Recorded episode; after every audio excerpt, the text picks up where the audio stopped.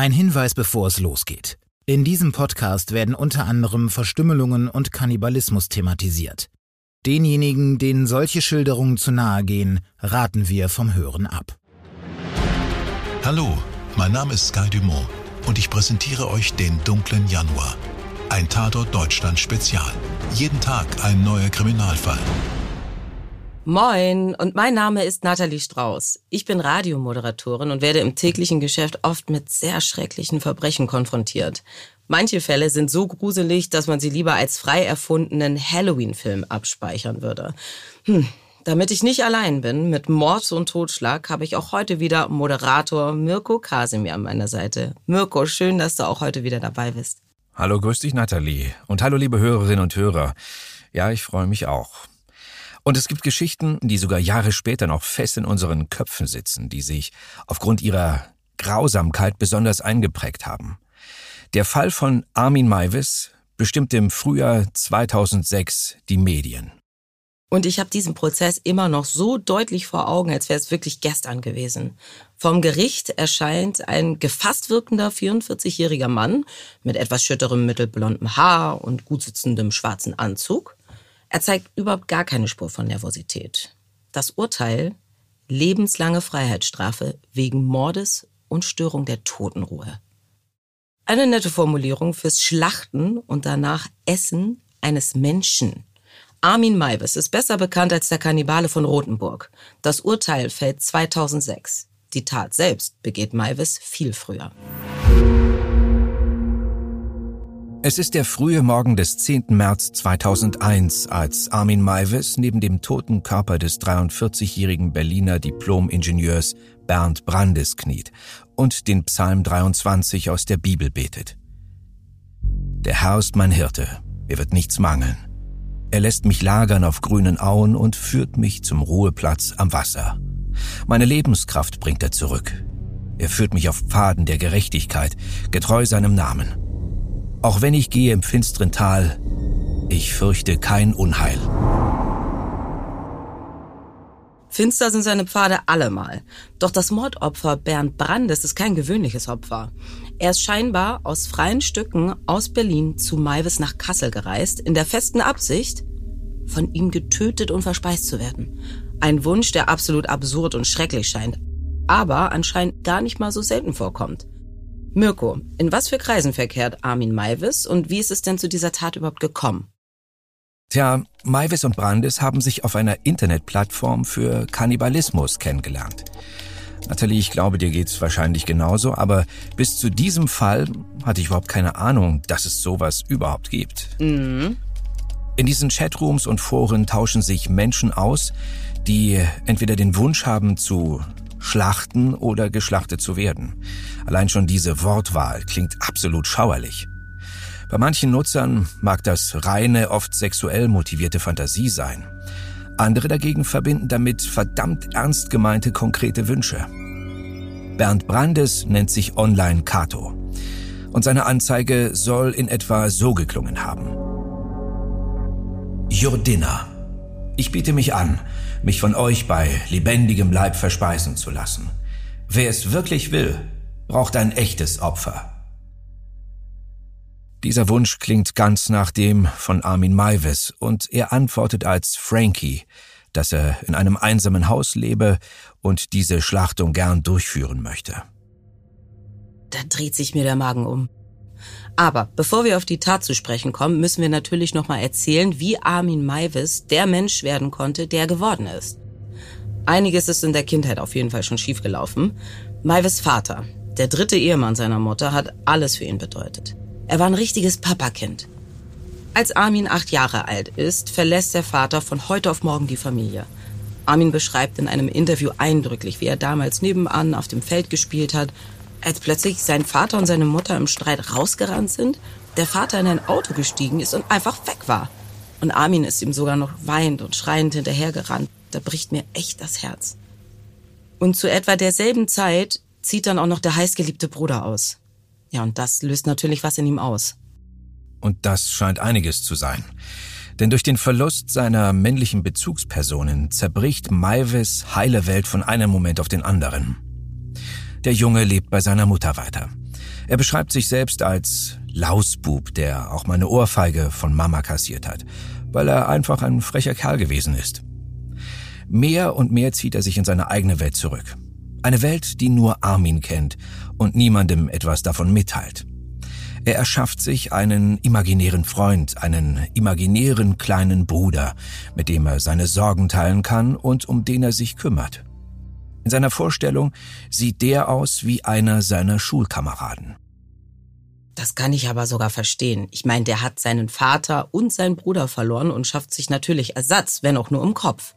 Das haben aber auch viele Kinder für eine gewisse Zeit, mal so einen imaginären Freund. Meist tauchen die aber für eine kurze Zeit auf und verschwinden dann einfach wieder. Gehört bei mehr Kindern, als man denkt, zur ganz normalen Entwicklung dazu. Aber meist allerdings zwischen zwei und siebenjährigen. Armin war bereits acht Jahre alt oder etwas älter. Und diese Fantasie verschwindet bei ihm halt nicht. Sie verändert sich. Ja, die Vorstellung vom imaginären Bruder reicht Armin irgendwann nicht mehr aus. Er wünscht sich, jemanden in sich aufzunehmen. Jemand soll Teil von ihm werden, damit er nie wieder allein sein muss. Armin Maivis berichtet, wie er als Jugendlicher eine Robinson Crusoe-Verfilmung gesehen hat, in der junge Männer in einen Sturm geraten. Einer stirbt. Daraufhin will der andere den Toten aufessen, um den Freund zu ehren, wie Maivis beschreibt. Diese Filmszene lässt ihn nicht mehr los. Durch diverse Hausschlachtungen aus der Nachbarschaft ist Schlachten für ihn per se nichts Schlimmes. Er ist schon als Kind dabei, wenn Schweine getötet, zum Ausbluten aufgehängt und verarbeitet werden. Mit 16, 17 werden seine Wünsche immer gewalttätiger. Er onaniert, während er sich vorstellt, wie er einen Schulkameraden vergewaltigt, betäubt und dann tötet.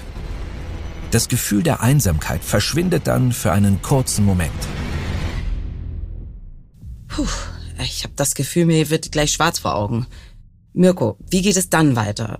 Ich meine, vom Jugendlichen mit Tötungsfantasien bis hin zur eigentlichen Tat und Kannibalismus vergehen ja immerhin fast 30 Jahre. Ja, das stimmt. Niemand hat sich ja auch nur im Ansatz vorstellen können, was in Armin Maivis vor sich geht. Auch sexuell ist er nach außen unauffällig. Er beschreibt sich selbst als bisexuell und macht seine ersten Erfahrungen sowohl mit Mädchen als auch mit Jungs.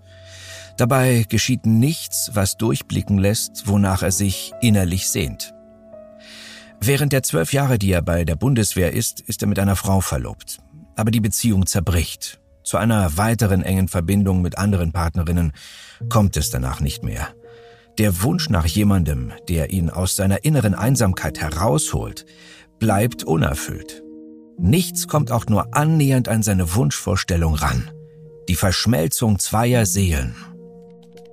Nach dem Tod seiner Mutter 1999 fängt er mehr und mehr an, sich mit dem Tod auseinanderzusetzen. Sein Wunsch, jemanden zu verspeisen, wächst und wächst.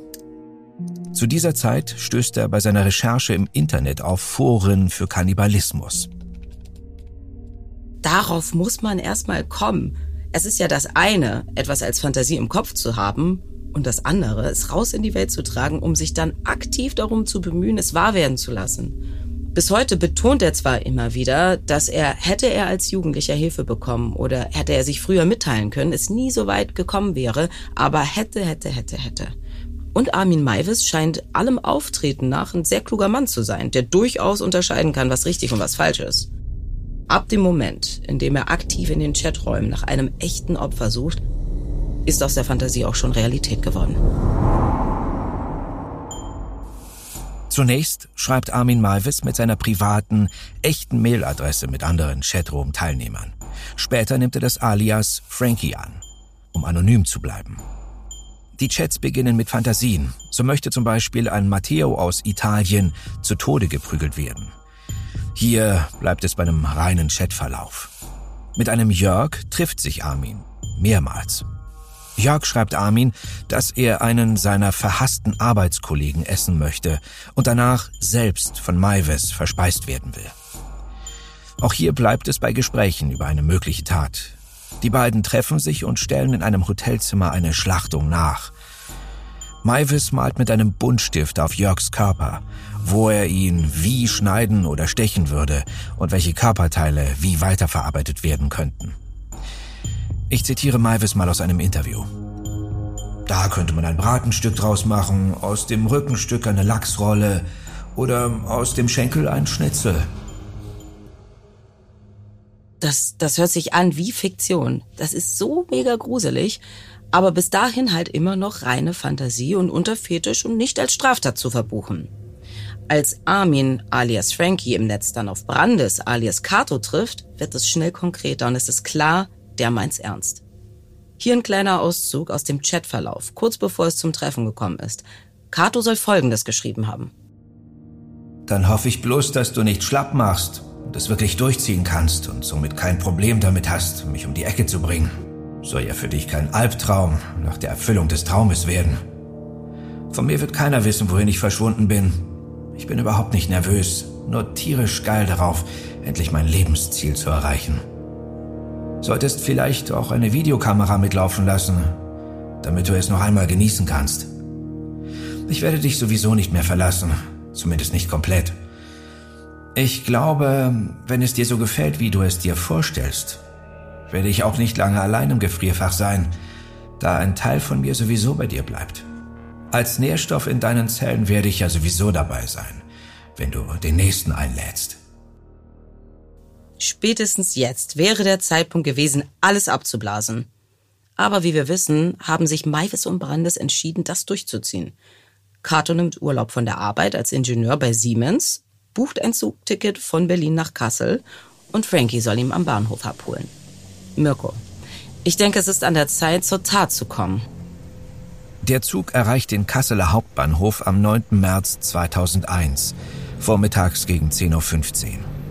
Nachdem Maivis und Brandes im Haus in Rothenburg angekommen sind, zieht Brandes sich im Wohnzimmer direkt aus und soll Maivis mit den Worten Bewundere dein Essen zum Sex eingeladen haben.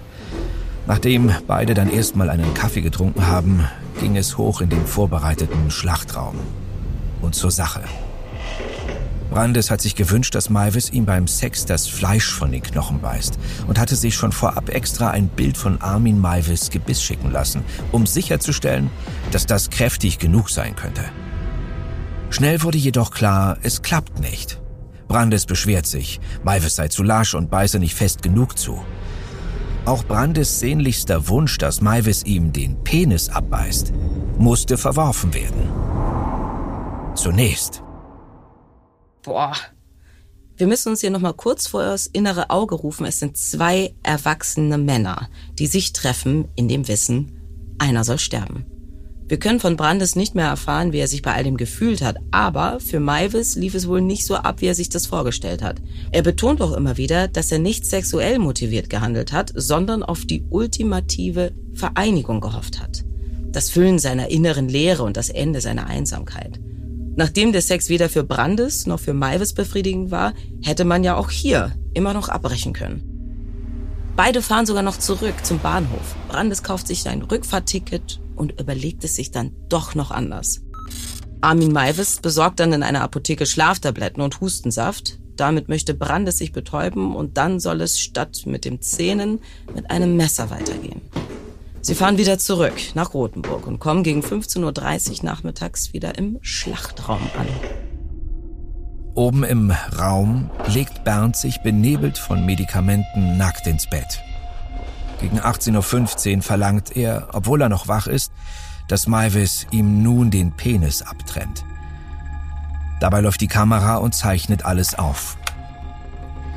Bernd steht am Tisch, das Glied auf der Tischplatte. Armin Maivis hat aus der Küche ein Fleischermesser geholt. Er schneidet los. Oder besser, er versucht es. Es braucht mehrere Versuche und ein neues Messer, bis das Körperteil schließlich abgetrennt ist. Nachdem Maivis Bernds Wunde verbunden hat, setzen sich beide an den Tisch. Weil der Verzehr vom rohen Fleisch nicht klappt, brät Maivis den abgetrennten Penis für Brandes in der Pfanne.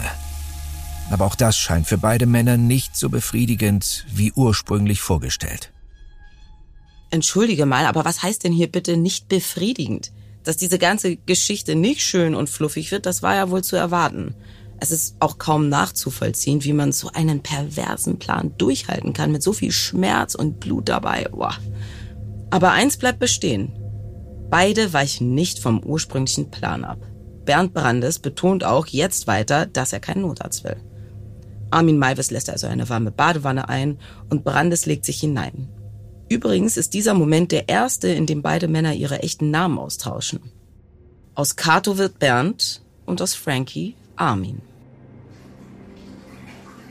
Nach zweieinhalb Stunden steigt Bernd Brandes aus der Wanne, bricht aber bewusstlos zusammen. Armin Maivis legt ihn daraufhin erst ins Bett und bringt ihn dann in den Schlachtraum.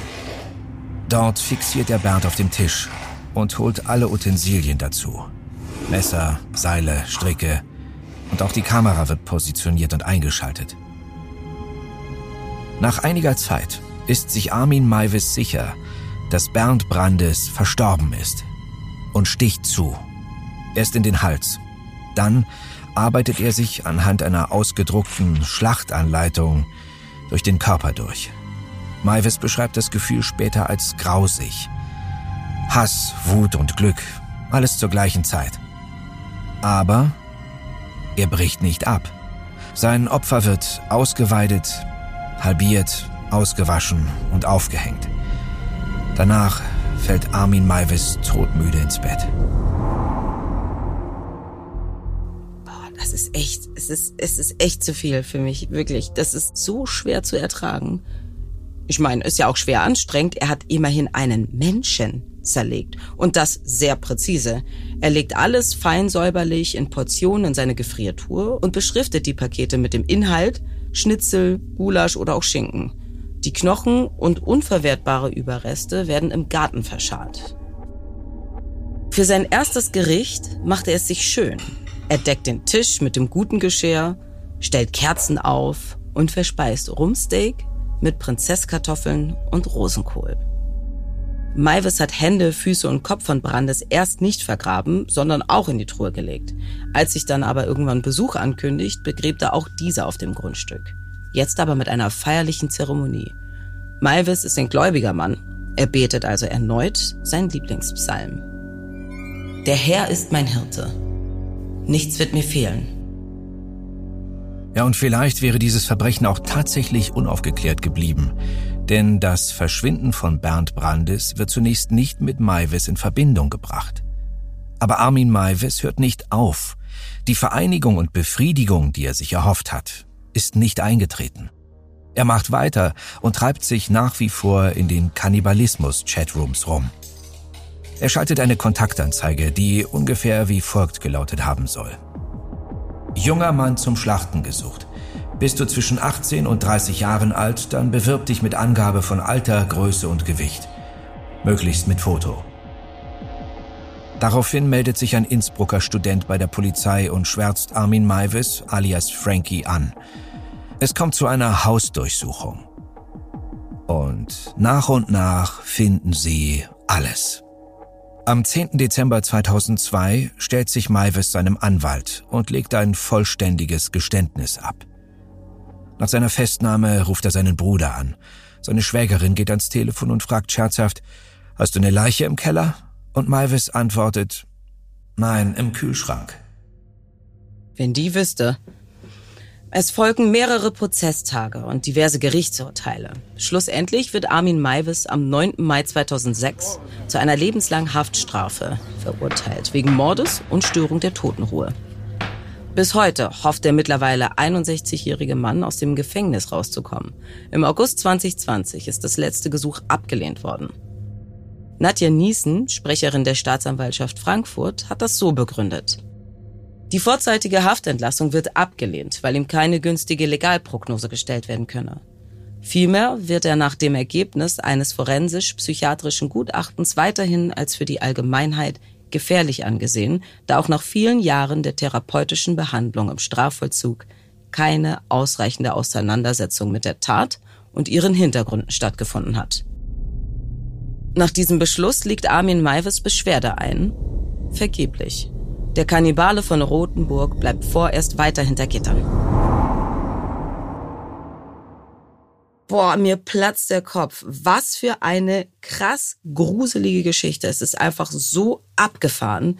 Ich finde, es ist ein bisschen schwierig zu sagen, ob es sich hier wirklich um einen Mord handelt, weil beide wollten es. Und genau das nimmt bei mir auch dieses Gewicht wieder raus, weißt du, weil ich weiß, da läuft jetzt keiner rum und hat jetzt irgendwie wie wild Leute abgeschlachtet, sondern man hat sich geeinigt und ist durchgezogen. Erstmal auch Respekt an dieses Durchhaltevermögen, weil die hatten ja so viele Möglichkeiten, da auszusteigen, aber sie haben es eiskalt durchgezogen. Was mich da am meisten gruselt, ist in diese Abgründe der menschlichen Psyche hervorzudringen. Weil mir wäre das so nicht in den Kopf gekommen, dass es sowas überhaupt gibt. Und das öffnet bei mir schon wieder ganz andere Türen im Kopf, wo es mir echt graut. Eins muss ich noch unbedingt sagen, dass es so abgefahren ist, der Maivis ja nicht rüberkommt wie ein typischer Menschenfresser, so wie ich mir den in meinem Kopf, wie so einen wirren, total abgedrehten Typen, dem man das ja auch noch ansieht, vorstellt.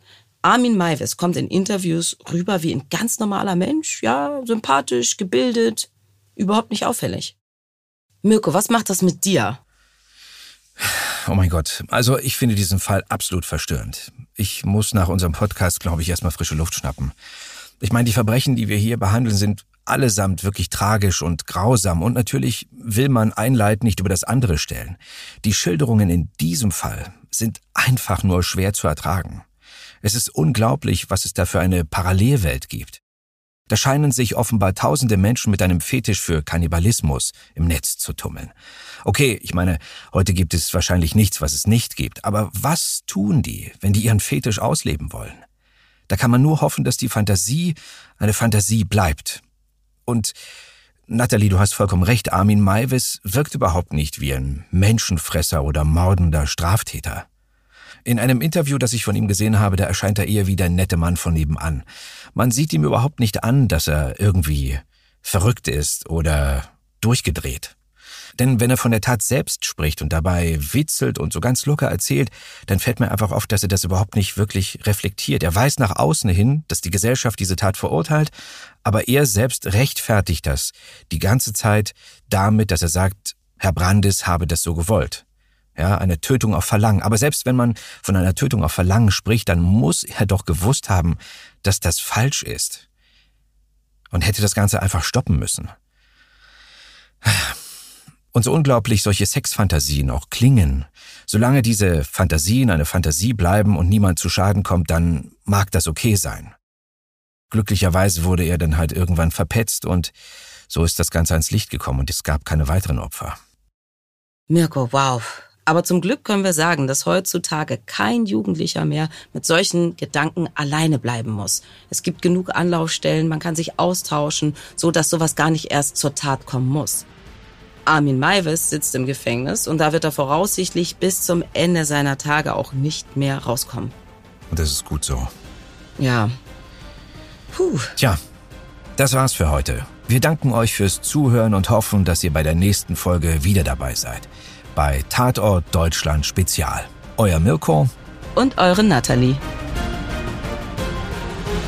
Den Fall des Kannibalen von Rothenburg haben wir zusammengetragen mit zahlreichen Artikeln der Bild-Zeitung sowie Auszügen aus Artikeln in der HNA, Stern, Welt und dem Dokumentarfilm Der Kannibale von Rothenburg, das Interview, ungekürzt und unzensiert. Redaktion Stefan Netzeband und Antonia Heyer. Produktion Marvin Schwarz. Dir hat diese Folge von Tatort Deutschland gefallen? Du bekommst von True Crime einfach nicht genug. Dann hör jetzt in unsere weiteren Folgen rein. Hier warten mehr als 200 spannende Fälle auf dich, wie das Verschwinden von Rebecca Reusch, der Prozess gegen O.J. Simpson oder die Entführung von Ursula Herrmann. Wir hören uns bei Tatort Deutschland.